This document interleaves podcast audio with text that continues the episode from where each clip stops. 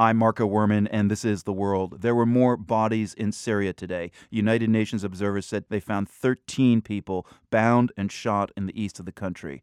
That comes just days after the massacre of about 100 people in the town of Hula. Many of them were children. Today, the deputy to Special Envoy Kofi Annan told the Security Council that the killings in Syria won't end without a political negotiation between the government and the opposition. About 10 countries, including the U.S., have expelled Syrian diplomats in protest over the massacre, and the UN Human Rights Council has scheduled an emergency meeting for Friday. There's an urgent sense that the international community has to do something, but there's no consensus on what. Colum Lynch is UN correspondent for The Washington Post. Colum Annan's deputy also said today that he and Annan now doubt Assad's commitment to the peace plan, but what are the alternatives? Well, the, the Security Council met, and after the briefing by Annan's deputy, the Security Council tried to explore ways that they can respond. Are there ways that they can apply more pressure on the government?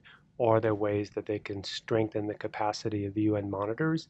And, you know, by the end of the conversation, it was becoming quite clear that any steps to increase pressure on the regime were not going to get very far in the council. Uh, there was opposition to sanctions the Russians in particular. There was concerns about proposals from some of the Western countries to adopt what they call a Chapter 7 resolution. Those are the kinds of resolutions that are often enforced through the threat of sanctions or even possibly military force. Now, uh, Kofi Annan told Bashar al Assad, the Syrian president, that uh, his country is at the tipping point. But the violence in Syria is so much worse than, say, the tipping point at Benghazi in Libya last year, which prompted the world to intervene in that country. France has called again for military intervention in Syria. Russia is still holding out. How can the rest of the international community open up some distance between Bashar al Assad and Moscow? Well, I think that they're trying to use the Hula massacre as a vehicle for doing that. I mean, you have seen the Russians, you know, acknowledging, and I think they're largely doing this because of the fact that there are monitors on the ground, but acknowledging that the government bears the greatest responsibility for what happened there.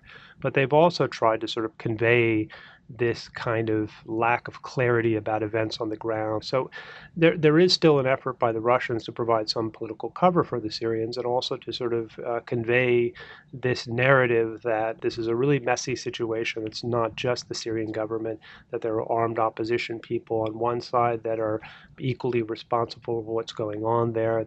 But it seems that the sort of the initial reporting for the UN shows fairly clear picture that it was government and pro-government militia that, that bore greatest responsibility for this awful massacre. Humanitarian intervention in Syria is being very softly peddled right now. Um, but, but today, U.S. Ambassador to the UN, Susan Rice, uh, warned the Security Council that the most probable scenario in Syria was a further escalation of the conflict, with it spreading to other countries in the region.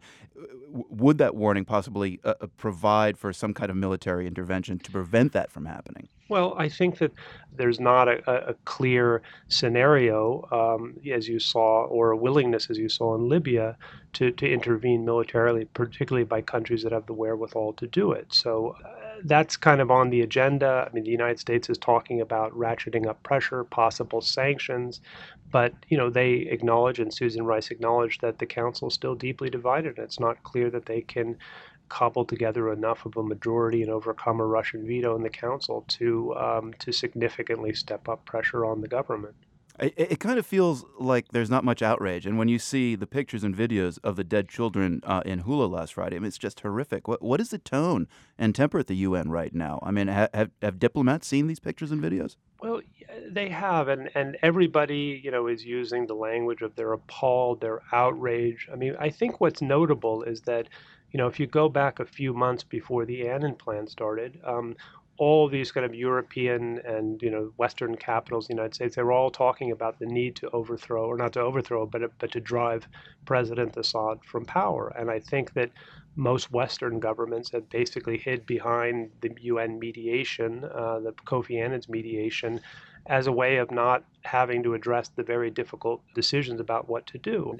There, there has been new talk of a Yemen option, like the deal which led to the departure of uh, Ali Abdullah Saleh, the dictator of Yemen, earlier this year. A deal promising immunity and safe haven for the regime's leaders in exchange for relinquishing power.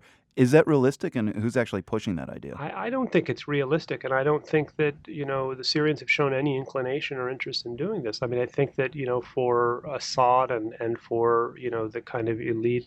Um, group, the Alawites around him, I think that they see this as a kind of, you know, an existential threat. Uh, you know, maybe Assad could leave and he would have immunity, but there's a big, you know, population of people who probably wouldn't. They seem to be sending no signs that they're willing to go, and quite the opposite. I, I get the sense that President Assad, and uh, you know, is fairly confident that he's going to be able to survive this.